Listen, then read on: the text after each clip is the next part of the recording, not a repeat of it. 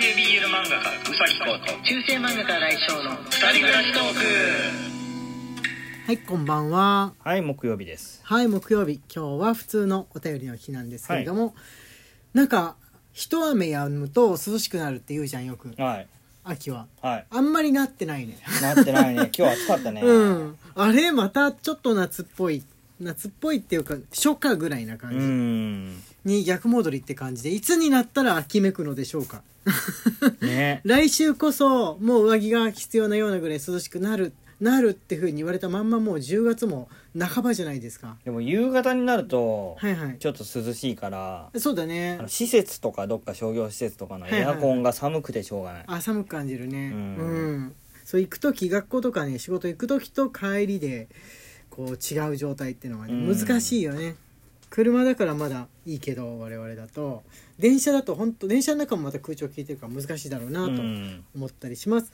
はい、えっとね、お便りが来ているんですけれども、あの、一昨日の、えー悩み相談のうん。回ですね、昨日お題ガチャだったから、うん。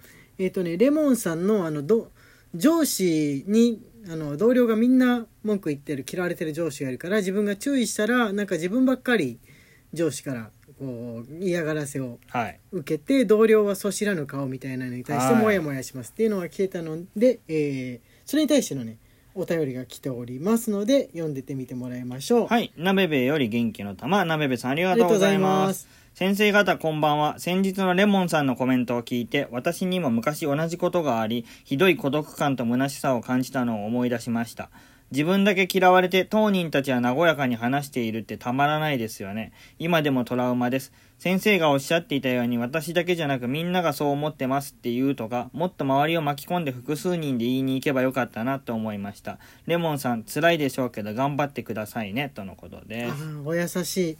お優しい。俺こう講師開始したらいいっていうことばっかりを言うのに夢中になってレモンさん辛いけど頑張ってくださいというふうな温かなコメントを言うあれがなかったわ。心の余地が なかったわ。ただ正しい。はい。なべべさん正しい。ありがとうございます。代わりに言ってくれてありがとうございます。そうです。そんな感じですよね。まさにね。ね。はい。あのしのみさんからもねそれに対してのえお便りが来てますので、えー読んでってみてくだはい、さい、シーのみより指ハート。シーのみさんありがとうございます。はい、ありがとうございます。新井先生、宇崎先生、こんばんは。はい。いけすかない人についてですが、自分の場合、吹奏楽部の顧問に言いました。曲の解釈について散々意見を言ったら音楽の成績が下がりました。定期テストでも実技でもかなり高得点を取っていたのに。同じ部でイエスマンの子は点テストの点数が低いのに自分よりもいい成績がつけられていました。これはと思い職員室へ行き他の先生方がたくさんいる前でみんなに聞こえるようなはっきりした声で〇〇さんは私よりもテストの点数がだいぶ低いですが私の成績が下がってその人の成績が上がったのは吹奏楽部で先生の意見を丸のみにして言うこと聞くか聞かないかでつけたということでよろしいですか？と丁寧な口調で聞きました。顧問は口がパクパクして青くなっていたところ担任が来てそのくらいにしてやれと諌めに来ました。それ以来ちゃんと点数に見合った成績がつくようになりました。とのことです。担任いいね。担任のムーブがいいね。ね。この担任のムーブからするとこの吹奏楽部の先生は教師間の間でもちょっと嫌われてるよね。あまり 好かれてないね、うん、びびっくりしてないもん、ん。だって周りの先生が「あいつとうとう言われたよだからあの性格やめればいいのに」みたいに他の先生方に思われていた気配ある。あるね。気配あるよね、そういうのってねあると思うんですよ。あのあまりにも大人数の人が嫌ってる場合はあのでも自分たちなんて部下だしとか生徒だしとかあの思っちゃいがちじゃないですか。上司間でも嫌われてるってあるよね。あるね。うん、行ってみたら思い切って行ってみたら実はもっと上の人が睨んでたっていうその、うん。あいつは面倒くせえやつだと思ってたんでお前の気持ちわかるよみたいにその釣りバカ交際ができる場合。あると思うんですよね。上役の人はみんな上役の人の味方っていうわけじゃない。そうだね。先生は先生、生のみ,、みんな味方ってわけじゃないっていう世界あると思うんうんだよね。あるね。うん、人間の考えってねやっぱり似てるんだよねあの嫌いな人っていうのは大体似たか寄ったかでこう複数人に嫌われてる人っていうのはやっぱり嫌われやすい何か問題があるんじゃないかというふうに俺は思ったりしますかね。はい、えっ、とね、ギフトのお便りが来ていますので、えー読んでみてくださ。はいい。牧太郎さんより美味しい棒とコーヒー人、は甲斐さんよりコーヒー人美味しい棒をいただいております。はいありがとうございますあと、ポコポコさんよりあ美味しい棒とコーヒー人いただいております。はいありがとうございますす。あとね、ちょっとね、前のやつなんだけれども、えっ、とね、マクマクさんからの、あインスタグラムとツイッターについてのお便りがね、これね、よ読み損ねちゃっててね、はい。あの、ちょっと間が空きましたけれども、えー SNS についての話をした時のやつなんですよね。すいません、間が空いちゃいまして。はい。マクマクより、インスタグラムもツイッターもしている民ですが、民ですが、はい全く使い方変えてます。インスタグラムは写真の技量を上げるためにやってます。趣味で花の写真を載せ、撮った場所と知らず、あ撮った場所すら載せず、花の名前のハッシュタグだけつけてあげ、知り合いも一切フォローせず、写真の質でいいねをどの程度もらえるかの投稿をしています。すごい。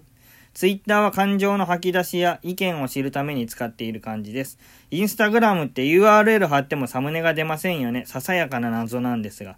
ツイッターでインスタグラムの URL 貼る人が謎です。どうしてもインスタグラムへ誘導した上で写真見せたいんだと少し疑問に思ってます。私の好きな人とかそれやってます。とのことでなるほど。あのね、確かインスタグラムからツイッターに写真投稿はいはい。すると自動でねなるんですよね。そうそうそうそう。URL しか貼れないんですよね。そうそうなんだよね、ん。あのなんつうんだろう。だからゆ誘導しにくいっていうか、うん。あのすごい地味な絵面になるんだよね。ね。ただの URL がプンってつくだけで、まあ、押せばインスタグラムに飛べるわけなんだけど、うん。でこちらみたいなやつが出ないっていう、うん。あのインツイッターから、えー、とフェイスブックに例えば貼るときってちゃんと出るんだよね、うんあのー行きやすいように見やすいようになってるんですけど見出しみたいな感じになってるんですけどなんかインスタグラムってそう考えるとちょっと特殊なツールだよね。他と連携してるようでね。連携してないようでみたいな感じでなんか TikTok とはすごい相性が合うっていうかインスタはねインスタとインスタにまつわるものの世界っていう感じで、うん。一線を画してるように思いますかね。TikTok も、はい、TikTok と Instagram ってそんなに結ばってるかな。結ばってない気がするんだけど。なんかあれできなかったっけ？貼りやすいようになってなかったっけ？なってたっけ？ストーリーズかなんかに。忘れちゃったんだけどもううん。TikTok やってた時のこと忘れちゃったんだけど、ただなんつうんだろうね。あの気楽に行き来する感じではないなくわざとしてる風に感じるかね、Twitter みたいなその文章であれするねものと、うん。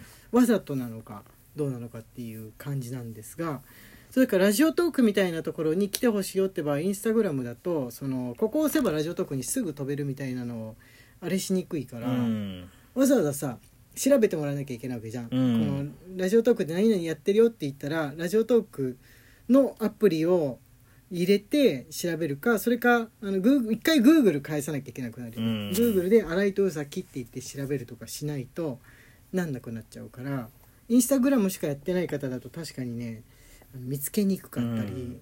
するかもしんないのでそれがね悩み。ラジオトークからねあのインスタグラムに短いその動画にして上げることはできるんだけど、はい。ちょっと大変なんでね。ね。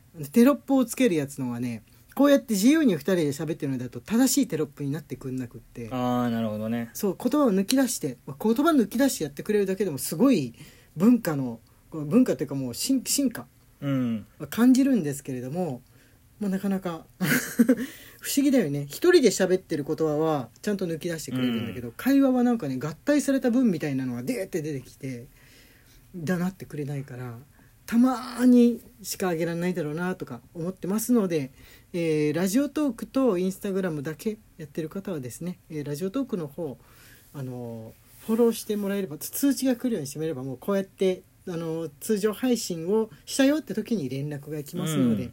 ぜひそうやって聞いてもらえると嬉しいなというふうに思います。はい。あえっ、とね、えーギフトのお便りがねもうあぶどう売りさん指ハートいただいております。ありがとうございはい。ます、ありがとうございます。あもう一個あった。ダブルで指ハートいただいております。ありがとうございます。はい、ありがとうございます。あとはね、短い、短いお便り、短いお、あ、その言ってるぶどう売りさんからね、短いお便りがね、ちょうど来てましたね。はい、ぶどう売りより美味しい棒元気の玉。サグラダ・ファミリアの方はガウディさんですね。あ。そうだ。そう、あのーガウディ。はい。ガウディです。そうだ。偉人の話だったっけ、はい。お題ガチャお題で、ガチャで。うん、こあののこの惜しい偉人を救える偉人を救える偉人はいないかっていうやつので、こうくんがサグラダ・ファミリア作った人っていうふうにそうそうそうそう。なんだけどそうそうです。ガウディでしたね今も意志が継がれているのはすごいですとのこと。はい、そうですね本当に。交通事故で亡くなるっていうあまりにも惜しい。う。ん。はい。あそれに関してはねあの木梨さんからも来てますね。はい。きなさより元気の玉きなささんありがとうございます。あもし助けられるなら助けたい不慮の死を迎えた偉人私ならピエール・キュリーです。キキュリー夫人の夫です。キュリー夫人が鉱石から出る放射線を測られたのは夫が発明したキュリー電気計によります。二人で1903年ノーベル物理学賞を授与された後ピエールは馬車にひかれて亡くなりました。あやっぱ交通事故キュリー夫人は1911年に一人で科学賞を授与されたのですが夫が生きていたら夫婦で受賞していたと思います。なるほどそうだったんですね。そっかキュリー夫人っていうふうに日本だと本もそう書いてあってまあ習うわけなんだけど、うん。夫人って言ってる限りはまあ夫がいるわけだし2人での作業なんだもんね。ね。なんか夫人が一人で勝手に研究を始めて勝手に発表したみたいな風にイメージしてるね、イメージしやすうんい、読まないとそういうふうに思っちゃいがちなん。だけれどもこの2人でのあれだっていうこう功績だっていうのは、もうちょっと知られてもいいことかもしんないですよね。ね。なるほど。なんでみんな交通事故的なものでやっぱりまだちょっとあの速い乗り物が走り回るっていうことに慣れていない世代の時代の節目なのかなっていうふうに感じますかね、そういう頃っていうのは。ということで、えー時間がやってまいりました。今噛んじゃった。お便り募集してますのでぜひお寄せください。中世漫画家新井翔と。男性 BL 漫画家うさきこうの二人暮らしトークでした。ツイッターのフォローと番組のクリップ、そしてインスタグラムのフォローの方もよろしくお願いしはいま。た明日ね